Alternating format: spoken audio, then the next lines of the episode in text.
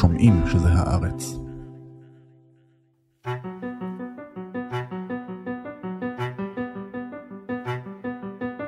לפני יותר מ-11 שנים פרצה בסוריה מלחמת אזרחים. למרות שנדמה שאסד הצליח לשרוד את המלחמה ולהישאר בשלטון, התמונה הרבה יותר מורכבת. סוריה התחלקה למעשה לאזורי שליטה, כשמדינות זרות בוחשות בה ומקדמות את האינטרסים שלהן. מצב האזרחים הסורים במדינה נמצא בשפל, כאשר אפילו בעיר הבירה דמשק אין יותר משעתיים של חשמל ביממה, והמחסור במזון, דלק ושירותים בסיסיים מורגש היטב בכל חלקי המדינה. وهذا تحسن تدريجي ويجب أن نعرف بأن هناك ظروف تأتي ضدنا هناك محاولات لضرب كل ما كل خطوة نقوم بها للأمام في المجال التنموي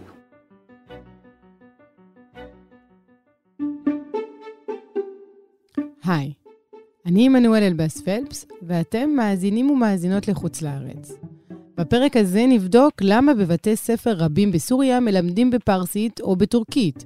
ננסה להבין מה הסיכוי שאסד יפנה את גבו לאיראנים, וגם איך תעשיית הסמים של הנשיא מממנת את הצבא שלו ומרסקת את הצעירים במזרח התיכון. שלום לדוקטור כרמית ולנסי, חוקרת בכירה במכון למחקרי ביטחון לאומי, INSS, ראש החזית הצפונית, ומחברת הספר The Syrian Requiem, The Civil War and Its Aftermath. שלום, עמנואל. תני לנו תמונת מצב, בבקשה, של החיים בסוריה היום. אנשים קמים בבוקר, מפזרים את הילדים למסגרות ואז הולכים לעבודה, או שממש לא? לא בדיוק, אבל בואי נתחיל מזה שבעצם אחרי כמעט 12 שנות לחימה, לכאורה אסד אה, ניצח במלחמה ושרד, אבל המדינה הסורית לא, אולי נאמר, שורדת בקושי. לא מדובר במדינה מתפקדת. אה, סוריה היום היא מדינה מחולקת בעצם אולי לארבע ישויות, שרק אחת מהן נמצאת תחת שליטתו של אסד. אנחנו מדברים על משהו כמו 65 אחוזים, אולי קצת יותר, עליהם, אה, משטחי סוריה בהם אסד שולט. וגם באזורים האלה מצוקות כלכליות, משברים הומניטריים דרמטיים. אני חושבת שהיום סוריה, בסוף 2022, נמצאת במצב הגרוע ביותר, גם בהשוואה לימי השיא של מלחמת האזרחים. אז איך זה נראה? מבחינה כלכלית, אנחנו מדברים על אה, עוני, עוני מאוד מאוד uh, רווח בסוריה, 90 אחוזים מאוכלוסיית סוריה חיה היום מתחת לקו העוני.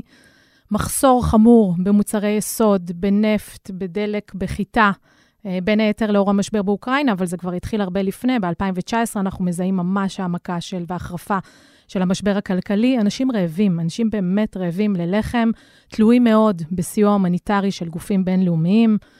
אה, מצב מאוד מאוד לא פשוט. אה, חשמל, הסוגיה שמטרידה ביותר היום את הסורים, זה המחסור בחשמל. בעצם אפשר לומר שסוריה היא באפלה. אנחנו מדברים, אה, כולל באזורים שבהם אסד שולט, בדמשק, בירת המדינה, אנחנו מדברים על משהו כמו שעתיים ביום בהם יש אספקה של חשמל. כל יתר הזמן אנשים באמת חיים בקור, סיפורים שוברי לב של סורים שחיים היום בתת-תנאים האלה בסוריה. אה, ואין פתרון באופק. באמת, אחרי תקופה כל כך ארוכה של לחימה, המדינה, חצי מהתשתיות המדיניות הרוסות, ותהליך השיקום אה, רחוק אה, מלהתממש בזמן הקרוב. ואפשר להוסיף על כל מה שתיארת עכשיו גם את הבצורות הקשות בסוריה. נכון, אז זו באמת תופעה שהיא מאוד מוכרת, ואת יודעת שחקרנו את המניעים לפרוץ המלחמה בסוריה במרץ 2011, הבנו שזה לא רק אותו אירוע אנקדוטלי של אותם צעירים שריססו כתובות גרפיטי נגד המשטר בעיר דארה, על אחד מקירות אה, בית הספר שם, בגנות המשטר, וכתבו שם בעצם, הגיע תורך דוקטור. אז כשמדברים על זה, אומרים, הנה, זה הטריגר שהצית את המחאה, אבל ברור שהשורשים למרי ולמחאה ולתסיסה הציבורית, מקורם באמת ב, אה, אה, במשברים הסוציו-אקונומיים שהמדינה הזאת חוותה. והגורם המרכזי זה באמת הבצורות הכל כך קשות שפקדו את סוריה בשנים שלפני המלחמה. מרתק לחזור ולראות, אה, להסתכל בדוחות של האו"ם, שהם מצביעים על נתונים באמת של אה, ירידה בכמות המשקעים ובעקבות הבצורות, ואיך המגזר החקלאי בסוריה נפגע מזה בצורה אנושה, גם במזרח סוריה וגם בדרום. והאירוע הזה, אני חושבת, הוא בליבת האירוע, הסיבות בעצם לתסיסה הציבורית. המגזר החקלאי הוא מאוד מאוד חשוב בסוריה, הוא במידה רבה גם, אה, אסד האב הבין את החשיבות שיש לו למגזר הזה לטובת השרידות הפוליטית שלו וחיזק אותם. ובשאר אל-אסד עם, עם, עם uh, כיווני ליברליזציה כלכלית ועם uh, אג'נדות uh, שהוא היווה ככה במערב כדי uh, uh, לשכלל את הכלכלה הסורית, הלך וצמצם את הסובסידיות לחקלאים. ויחד עם המחסור במשקעים והחוסר תמיכה מצד הממשלה, המגזר הזה בעצם קורס, ואנחנו רואים את ראשית המחאה מתחילה מהאירוע הזה.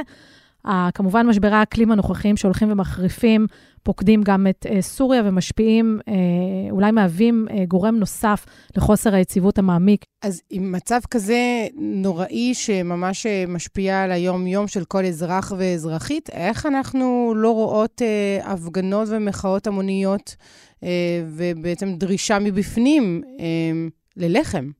אז uh, אנחנו באמת רואים הפגנות די ממוקדות בדרום סוריה. אני מזכירה שהמחאות הראשונות במרץ 2011, שבעצם ככה בישרו על תחילת המהפכה בסוריה, החלו באזור הזה, באזור דארה, ואנחנו רואים באזור הדרומי, בעיקר uh, באזור שנקרא סוודה, שזה uh, מאוכלס על ידי הקהילה הדרוזית בסוריה היום, מחאות uh, קולניות uh, ודי רחבות, בהיקפים שלא ראינו בשנים האחרונות.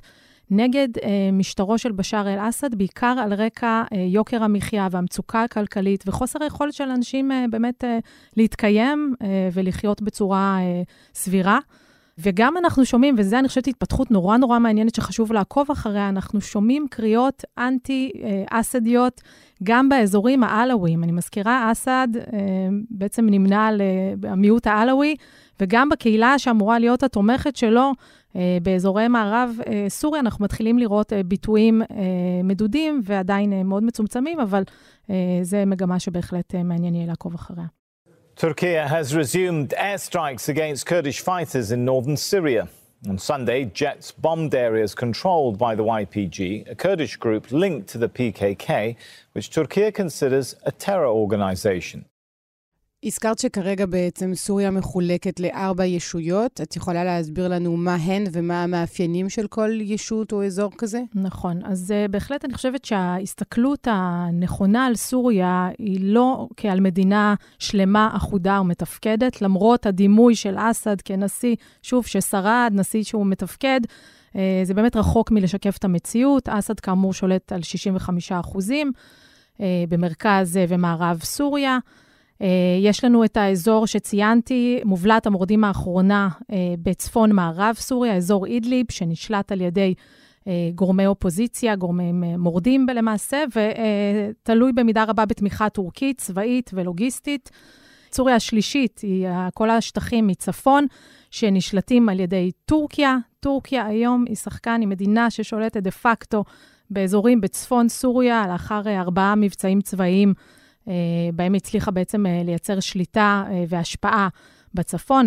וסוריה הרביעית, אזור מאוד מאוד מעניין בצפון וצפון-מזרח, שנמצא בשליטה כורדית. ממש אוטונומיה, uh, Autonomous Administration, The Kurdish Autonomous Administration, האוטונומיה הכורדית, שיחסית מתפקדת כמו ישות בפני עצמה.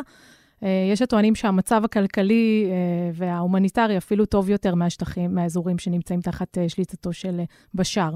ומסביב לבשאר אסד, יש מוסדות שמתפקדים? יש לו מערכת פוליטית או אנשים שהוא עדיין יכול לסמוך עליהם? כי שוב, הזכרת גם מחאות אה, בדרום סוריה, אבל מישהו מאפשר לשמור על שקט יחסי בשאר האזורים. אז יש מוסדות, יש גופי, כמובן גופי הביטחון והצבא הם משהו שאסד מהרגע הראשון אה, אה, דאג לשמר, זו השיטה האסדית של המקורבים, המעגל המקורבים שבעצם נותן לו את מעטפת התמיכה החשובה ביותר, בני משפחה ומקורבים, טייקונים אחרים שהתעשרו אה, בזמן המלחמה.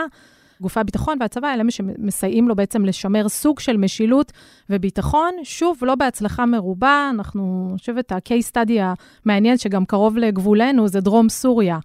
מרחב שלכאורה אסד השתלט עליו ב-2018, יש שם גופי ביטחון סורים שאמורים uh, לשמר על uh, איזושהי שליטה וסדר, וזה לא קורה.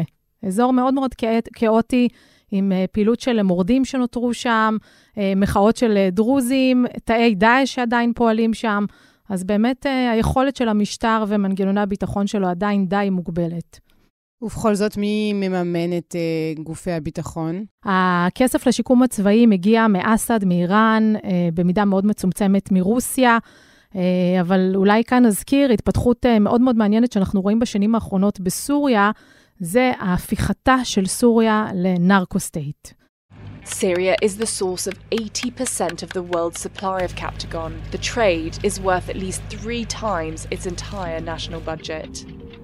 Captagon trafficking benefits many across Syria and Lebanon, from regime officials and millionaire businessmen at the top of the chain, down to the villagers and refugees employed to cook and conceal the drugs. סוריה היום היא בעצם יצואנית אה, של סמים, יצרנית של סמים, בעיקר סם הקפטגון, סם מעורר. אנפיטמין. נכון. אה, אנחנו מכירים אותו, אגב, מהשימוש בתקופה של דאעש, שהיו מאוד מאוד פעילים בזירה הסורית, הם היו, הלוחמים היו לוקחים את הסם שכונה בזמנו סם האומץ, כדי לצאת לשדה הקרב ולהילחם. והנה אנחנו רואים עכשיו אה, מעבדות ייצור בסוריה, עם טביעת אצבע ברורה של המשטר, של חיזבאללה, של גופים בצבא שיעודים ממש ככה לתפעל את כל מערך הסמים המורכב הזה, וזה מקור הכנסה מאוד מאוד משמעותי למשטר. הדיווחים הרשמיים הם על הכנסה של משהו כמו חמישה מיליארד דולר בשנה. אנחנו יודעים שזה הרבה יותר מזה, יש אה, נתונים שהם מצביעים אפילו על 30 מיליארד דולר הכנסה שנתית למשטר, רק מהסחר בסמים. 30 מיליארד? 30 מיליארד. מי קונה את הסמים האלה, את הסמים של אה, משטר אסד ומקורביו? כל מדוכאי המזרח התיכון. אז יש סקרים מאוד מעניינים שמראים על השימוש הגובר של צעירים במזרח התיכון, בין היתר חלק מהתסכול אה, שהם חווים בשנים האחרונות במדינות שלהם, אבל באמת המדינות אה, הקורבנות, הייתי אומרת, לתופעת הסחר בסמים המרכזיות, הן ירדן. הממלכה האשמית מאוד מאוד מוטרדת מהזליגה של הסמים לשטחה. אה, יש שם עימותים צבאיים בין כוחות הביטחון הירדנים לגורמים סורים, בניסיון לעצור את התופעה הזאת. זה לא אה, נעשה בהצלחה אה, מהכיוון הירדני. מאוד מוטרדים מהסיפור הזה, הסעודים מאוד מוטרדים, הסם גם נמכר במחירים הרבה יותר גבוהים בסעודיה, כי שם יש כסף בניגוד לסוריה ולירדן. אלה באמת שתי המדינות המרכזיות שככה סובלות מהתופעה הזאת, אבל זה הולך וצובר תאוצה. אה, זה מגיע לאירופה, ויש שטוענים שזה כבר מגיע לישראל. והכסף הזה שבא מהסמים, אה, ואת אמרת נרקו סטייט, שזה באמת אה, מונח שמסביר היטב את מעורבות המשטר, אה, עד כמה זה מעסיק את הקהילה הבינלאומית? אז באופן מפתיע זה לא העסיק יותר מדי את הקהילה הבינלאומית. כן, פה ושם היו פרסומים על התפוצה הרחבה של התופעה הזאת, זה באמת הולך וצובר תאוצה. זה הדאיג בעיקר את מדינות האזור, כפי שציינתי, את ירדן ואת הסעודים. אה, אבל הזליגה היא גם לאירופה, והנה, ממש בימים האחרונים אנחנו אה, מתחילים לשמוע שגם בארצות הברית מבינים את ההיקף של התופעה ואת ההשפעות ההרסניות שיש לה אה, על נוער, על נוער במזרח התיכון ו- ומחוצה לו, ומקבלים החלטה בעצם להתחיל להתמודד עם התופעה הזאת בצעדים יותר משמעותיים. נראה איך זה יתורגם למעשים. הסורים עצמם, הצעירים הסורים עצמם, הם צורכים את הסם? לוקחים את הסם, שוב, במחיר מוזל, באיכות ירודה, כי אין באמת כסף. אין באמת כסף, אין כסף ללחם ואין כסף לתחבורה ציבורית, סיפורים אה, מרתקים וטרגיים.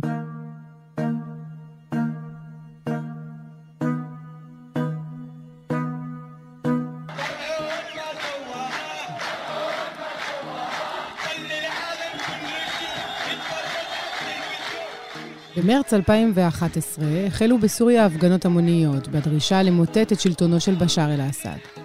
ההפגנות פרצו על רקע האביב הערבי, בעקבות רפורמות כלכליות שערך אסד שפגעו בשכבות החלשות. אסד החליט לדכא את ההפגנות באלימות, ובתוך זמן קצר גלשה סוריה למלחמת אזרחים רבת מוקדים, שנמשכת למעשה עד היום.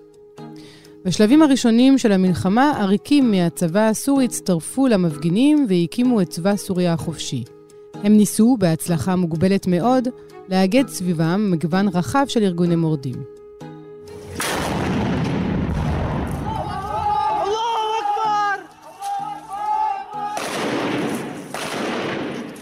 ב-2012 השתנה אופי העימות, כאשר פעילי אל-קאעידה ודאעש הגיעו מרחבי העולם כדי להצטרף ללחימה נגד המשטר, מתוך רצון לנצל את הכאוס ולהקים מדינה אסלאמית בסוריה. אסד תמך בכניסת הקיצונים הדתיים ואף שחרר אסלאמיסטים מבתי הכלא כדי שיצטרפו ללחימה, משום שרצה להציג לעולם את המלחמה כעימות עם קיצונים דתיים ולהקשות על המערב לתמוך במורדים. במקביל החלו כורדים מצפון מזרח המדינה ששאפו לכונן אוטונומיה להילחם על מנת להיפרד למעשה מסוריה. בשלב הזה הופכת סוריה לבליל של אזורי לחימה, כשכוחות זרים מנסים להשפיע על המתרחש. איראן ורוסיה החלו לתמוך באסד בצורה פעילה, ומפעילות עד היום בסיסים צבאיים שונים ברחבי המדינה. בניסיון להיאבק בהשפעה האיראנית, מדינות המפרץ החלו לתמוך כלכלית ולוגיסטית במורדים, ובכך למעשה מימנו גם את הכוחות האסלאמיסטיים. גם כוחות מערביים פעלו ופועלים בסוריה, ובהם ארצות הברית, צרפת, גרמניה ובריטניה. למרות הנוכחות הצבאית, שלל האינטרסים השונים והסבוכים שנוצרו במדינה מנעו מהמערב לבחור צד ברור ולהיות גורם משמעותי במלחמה.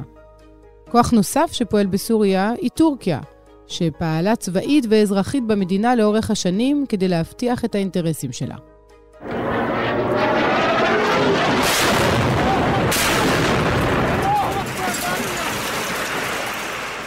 במהלך המלחמה ביצע משטר אסד פשעי מלחמה רבים, לרבות שימוש בנשק קימי, מעשי טבח, הפצצות מסיביות של אזורי מגורים, בתי חולים ובתי ספר, ושימוש בפצצות מצרר ופצצות דלק, שמהן נהרגו עשרות אלפי סורים.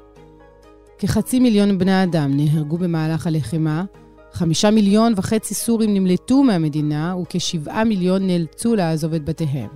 עלות המלחמה מוערכת ביותר מ-500 מיליארד דולר, ויידרשו עשרות שנים כדי לשקם את המדינה.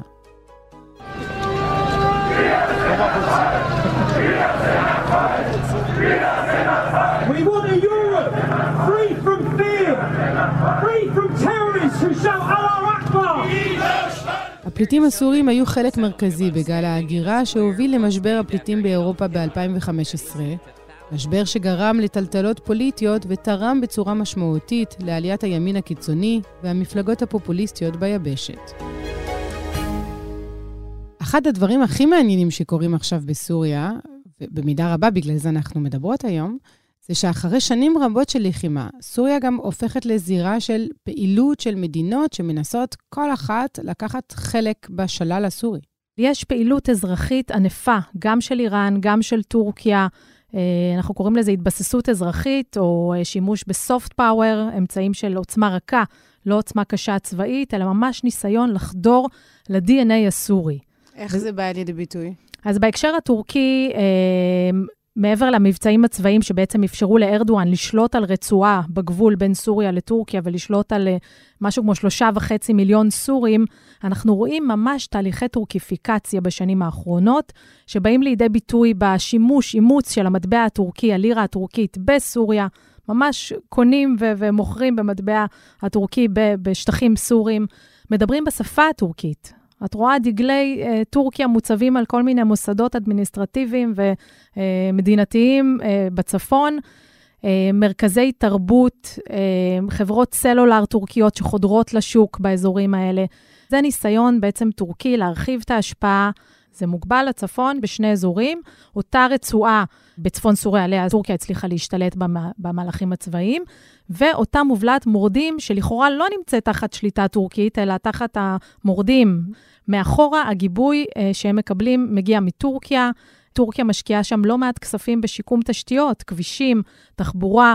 אה, כמו שאמרתי, סלולר, נדל"ן, מקימה ממש פרויקטים של יחידות דיור כששוב המטרה שעומדת, אה, ניצבת לנגד עינו של אה, ארדואן, זה להשיב פליטים סורים שנמצאים בטורקיה חזרה למדינת האם שלהם. ובעצם אלה בכל מקרה אזורים שבהם אסד לא שולט. אז נדמה שארדואן זיהה איזה ואקום ו... החליט uh, לתפוס את השטח. נכון. אנחנו רואים איך סוריה לאט-לאט הפכה ממלחמת אזרחים אותנטית של תושבים שרצו עתיד טוב יותר עבורם, למגרש משחקים או מגרש תחרות של מדינות האזור, של מעצמות בינלאומיות, uh, כמובן בראש ובראשונה איראן, uh, רוסיה, טורקיה, וגם נוכחות uh, דלה יותר של ארצות הברית. אז מה באמת עם איראן ורוסיה? הן מנסות גם כן להיות מעורבות במה שקורה בסוריה מעבר לפן הצבאי? כן, שתי המדינות בעצם מעורבות אה, אה, הרבה מעבר לפן הצבאי. אה, בואו נתחיל מאיראן אולי. ברגע שהמטרה שהם הציבו אה, אה, לפניהם, שזה בעצם ההצלה של אסד, הושגה, הם מבינים שהזירה הזאת מגלמת פוטנציאל אדיר עבורם. היא יכולה לעבור, לעבור, לשמש בעצם כזירה, אה, זירת פעילות, זירת השפעה איראנית נוספת, בדיוק כמו שהם אה, הצליחו אה, לייצר בעיראק ובלבנון, והנה גם סוריה יכולה להוות חזית אה, נוספת. ושם, מעבר לפעילות הצבאית, הם מתחילים להתבסס ככה אזרחית. היה ניסיון להתבסס גם בדרום סוריה, אבל התקיפות הישראליות במידה רבה הרחיקו את האיראנים מהדרום, ואנחנו רואים ממש העתקה של הפרויקט האיראני, גם הצבאי וגם האזרחי, לעומק סוריה, לצפון-מזרח סוריה. וכשאני מדברת עם תושבים מהאזור, הם אומרים לי, אה, זה איראן לכל דבר. אנחנו מרגישים שאנחנו חיים במדינה איראנית, אנחנו שומעים את השפה הפרסית, יש ניסיונות איראנים לחדור למערך התרבות, הם מקימים מרכזי השפעה, הם מרכזי, מרכזי תרבות חינמים. שוב, אנחנו מדברים על אזורים נעדרי משילות, נעדרי אה, מימון וכסף לנהל אה, שגרת חיים נורמלית, והאיראנים נכנסים על הרקע הזה, מנצלים את המצוקה הכלכלית, מקימים אגודות אזרחיות, בדיוק כפי שהם עשו בלבנון אה, בשנות ה-80 ושנות ה-90. והאגודות האלה, המערך האזרחי האיראני בעצם אה, אה, עושה לא פחות מלקנות את ה-hearts and minds של האוכלוסייה הסורית. ניסיון לרכוש את האמון ואת התמיכה, בסוף זה כנראה גם מתורגם אה, לתמיכה צבאית, כי האיראנים לא פועלים מטעמים הומניטריים, נזכיר למי ששכח. אה, והם באמת עושים ככל שביכולתם אה, לחדור ל, ל, למארג האזרחי אה, בסוריה. אבל, אבל למה שילד סורי אה, יישלח על ידי ההורים שלו למרכז אה, תרבות איראני ללמוד את השפה הפרסית? מה לו ולזה? זה אפילו לא דומה למה שקורה באזורים שהם תחת אה, חדירה או שליטה טורקית, כי יש להם איזו זיקה אה, גיאוגרפית לגבול. הסיבה היא פשוטה. כשהילד יושב בבית במשך שנים ארוכות, ללא מסגרת, אה, ללא בית ספר, או קייטנות, או אה, מחנות, או אפילו גני שעשועים. היום יש אינדיקציות של אגודות שיעיות שמשקמות, כולל חיזבאללה, שמשקמות אה, גני שעשועים. הם יודעים בדיוק לנצל את הוואקומים המדינתיים האלה, שאסד בעצם לא מצליח לשקם. בתי הספר הומרו לבסיסים צבאיים בזמן המלחמה, וזה כנראה בתחתית סדרי העדיפויות של אסד לשקם אותם, והאיראנים נכנסים על הרקע הזה, משקמים, רק לפני שנתיים הם קיבלו חוזה לשיקום 250 בתי ספר בסוריה, מהצפון עד דארה בדרום, שהתנאי למימון ולשיקום היה, תלמדו את השפה הפרסית בבתי הספר, בבתי הספר האלו. Syria has really been Iran's only continuous ally since the 1979 revolution.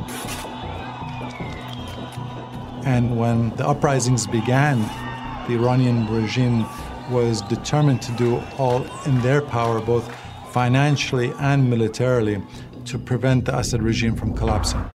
מה אסד עושה מול הנוכחות הזרה האזרחית אל תוך המדינה שלו? הוא, הוא בכלל מגיב, מנסה להדוף? אסד uh, עובר uh, התפתחות נורא מעניינת. ממי שבעצם היה רגע uh, uh, לגמור כמו שכניו, uh, כמו מובארק, הוא בן עלי בתוניסיה, בעצם הצליח אחרי מאבק עיקש ובאמת uh, uh, מפליא, uh, הצליח לשרוד בעזרת התמיכה המסיבית של איראן ורוסיה, והוא חב להם המון. יש חוב כלכלי משמעותי שאסד uh, חב לאיראנים. Uh, יש אה, אה, הדימוי שלו, ההצלחות, ב, ב, לכאורה, או היחסיות, הדיפלומטיות במרחב הערבי, הוא חב אותם לרוסים, הוא חב הרבה מאוד לשחקנים האלה. למרות התלות הגבוהה שלו, אסד צובר ביטחון, ואסד מעוניין לשקם את הריבונות הסורית, את, ה, את היקף השליטה שלו, את ההשפעה שלו, בעצם את המעמד שלו כנשיא מתפקד פנימה, כלפי קהל הבית הפנימי, וגם החוצה מול אה, מדינות האזור והקהילה הבינלאומית בכלל. ולכן הוא חייב להגביל את הפעילות ולרסן במידה מסוימת את הפעילות האיראנית, ובאופן מפתיע הוא מנסה לעשות את זה. הכלים שלו, היכולת שלו לרסן את האיראנים בסוריה הם מוגבלים, אבל אנחנו רואים כל מיני אינדיקציות, אני אתן אולי שתי דוגמאות. לפני מספר חודשים פורסם שאסד דרש מהאיראנים בעצם להפסיק אה, להעביר אמצעי לחימה דרך שדה התעופה הבינלאומי של דמשק, כשעל פי פרסומים זרים הותקף אה, על ידי ישראל אה, לא מעט פעמים, כי זוהתה שם בעצם אה, העברה של אמצעי לחימה איראנים, ועל הרקע הזה אסד, שמעוניין לשמר את, ה, את התפקוד המדינתי, כולל את השימוש בשדות תעופה בינלאומיים, פונה לאיראנים ואומר להם, תעצרו עם העברות אמל"ח, תמצאו דרכים אחרות ויצירתיות להמשיך בפעילות הצבאית שלכם, אל תיכנסו לי לאזורים האלה. כמו שאנחנו רואים מהשנה האחרונה, הדרישה שלו לא ממש נהנתה, והאיראנים ממשיכים לפעול, אז היכולת שלו מוגבלת. היה איזה תהליך בשנים האחרונות שהעביר את אסד ממצב של מוקצה למצב של אה, נפגש עם אה, מנהיגים אה, בינלאומיים. ממש כך. בסוף שנה שעברה אנחנו מזהים איזה שינוי מאוד מאוד משמעותי במעמד שלו. אנחנו מדברים על מדינות המזרח התיכון שתמכו במורדים במשך שנים, העבירו אה, סיוע במיליונים צבאי, לוגיסטי.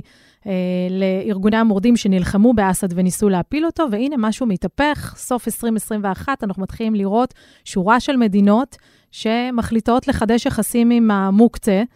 אה, לפתוח שגרירויות, לחדש הסכמים אה, סחר ודיפלומטיים. על איזו מדינות אנחנו מדברות? אז הראשונה, שככה במרץ גם אה, פעלה דיפלומטית כדי לשכנע מדינות אחרות, הייתה איחוד האמירויות, שבאופן מפתיע גם נרמלה איתנו יחסים לא מזמן. אז 2018, איחוד האמירויות זה המדינה בעצם הראשונה שמכירה באסד ומנסה לרתום את המדינות הנוספות במזרח התיכון להכיר בו.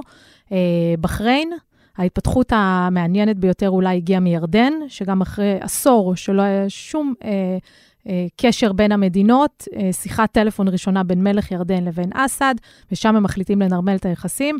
דברים טובים והתפתחויות חיוביות לא יצאו לממלכה האשמית אה, מהאירוע הזה, בעיקר סמים והברחות של נשק, כפי שציינו קודם.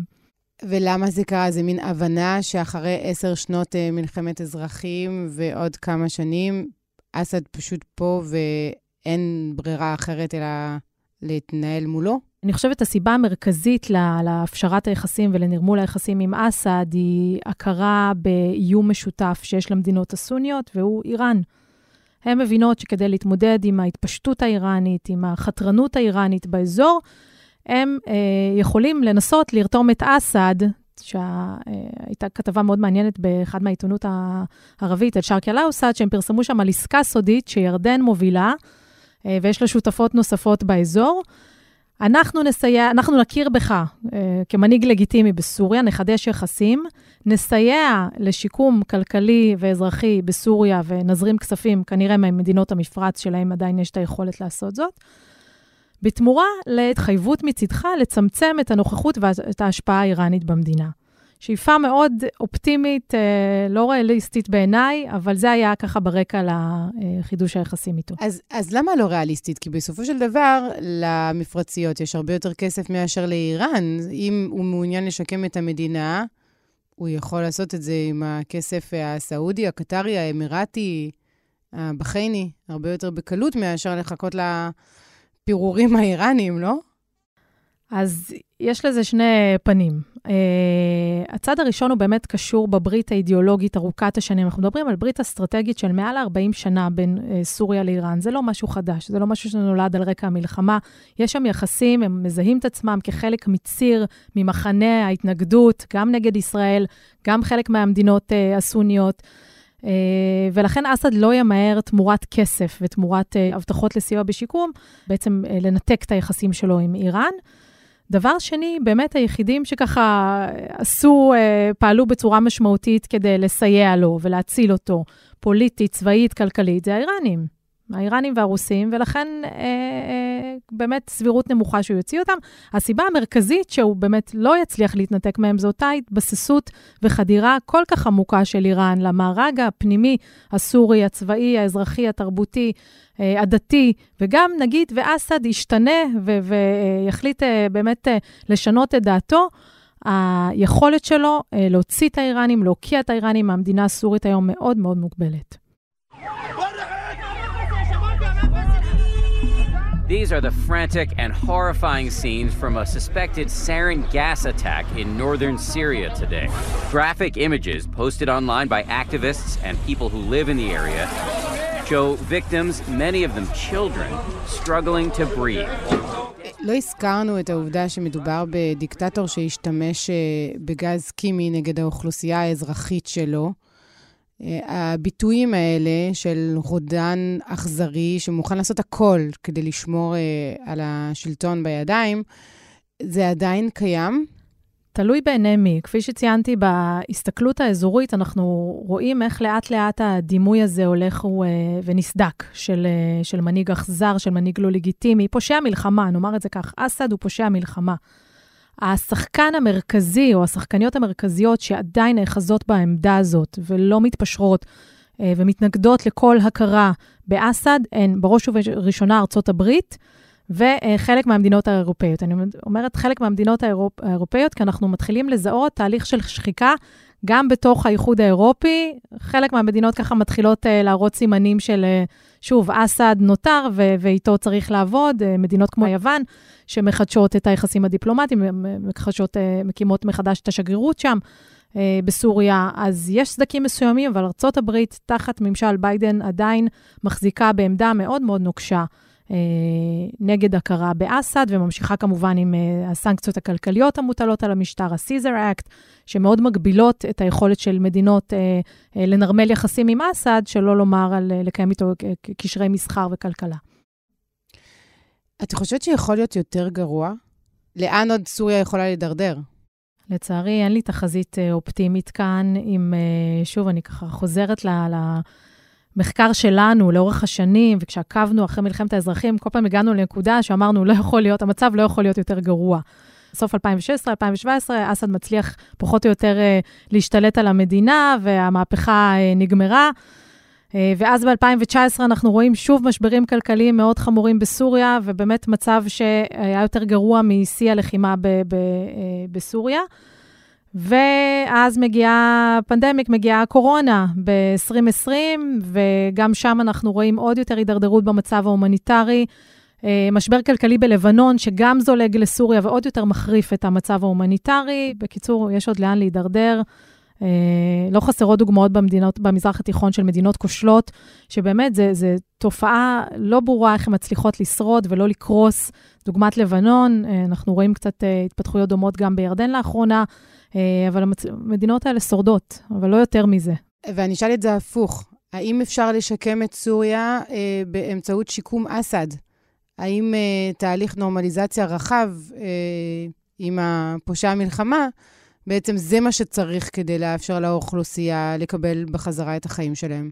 אז קודם כל, מבחינה עובדתית, השיקום הוא אירוע מאוד מאוד מורכב בסוריה. מומחים מעריכים שייקח אה, משהו כמו 50 שנים לשקם את נזקי המלחמה, 50 שנים, וסכום אה, כספי של בין 200 ל-400 מיליארד דולר. זה רק לשקם את התשתיות הבסיסיות האזרחיות שנפגעו במהלך המלחמה. מי יזרים את הכסף הזה באמת לא ברור. כרגע המדינות היחידות שיש להן, זה בטח לא רוסיה ואיראן שפעילות שם, אבל אין להן באמת היכולת הכלכלית לשקם.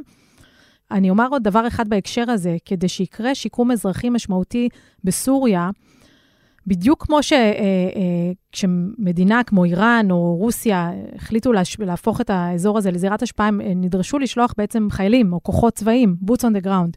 אז גם לשיקום אזרחי, יהיה אפקטיבי, צריך יהיה לשלוח boots on the ground. כלומר, ממש אנשים בשטח שידעו לתעל, לנתב את, ה, את הכספים ואת מקורות המימון למקומות הנכונים. אחרת זה ייפול לידיו של אסד ולמקורבים ולמשטר ולמשפחה. וכפי שקרה לא, לא אחת, בעצם גם בסיוע הומניטרי בינלאומי שהוזרם לסוריה. כי אין בעצם אופוזיציה או מנגנונים אחרים בסוריה שיכולים לפקח על מה שקורה סביב אסד. לא. מדינה דיקטטורית לכל דבר, ריכוזית מאוד, ושלטון מושחת מאוד, מערכת אה, אה, מושחתת בכל היבט אפשרי, וכסף שיגיע לסוריה ילך אך ורק למשטר, למקורבים ולמטרות הצבאיות בעיקר. אז אני מבינה שהתשובה לשאלה שלי על תהליכי נורמליזציה מול אסד היא שאין דבר כזה, זה לא יכול לעבוד. ברגע שהמדינה כל כך מושחתת ואסד כל כך מושחת, אין שום סיכוי להשאיר אותו אה, בשלטון בסוריה ולשקם את המדינה. שיקום אמיתי ואפקטיבי בעיניי לא יקרה כל עוד אסד בשלטון, ואני אומר יותר מזה, הישארותו של אסד רק מבטיחה את אותם תנאים, את אותו חוסר יציבות שהמדינה הזאת חוותה לפני מרץ 2011, ואותם תנאים שהובילו בעצם לפרוץ המרד, התנאים האלה קיימים, ולא רק קיימים, הם גם מחריפים. המשטר הזה נעדר לגיטימציה רחבה בקרב האוכלוסייה הסורית. הפליטים לא מעוניינים לשוב לסוריה, וזה מופיע אה, בצורה מובהקת בסקרים שנעשים במדינות המארחות. אין בעיניי שום עתיד למדינה הסורית, שלא לומר על יציבות או שיקום כלכלי, כל עוד הבוטשר מדמשק אה, נמצא שם. דוקטור כרמית ולנסי, תודה רבה לך. תודה רבה לכם.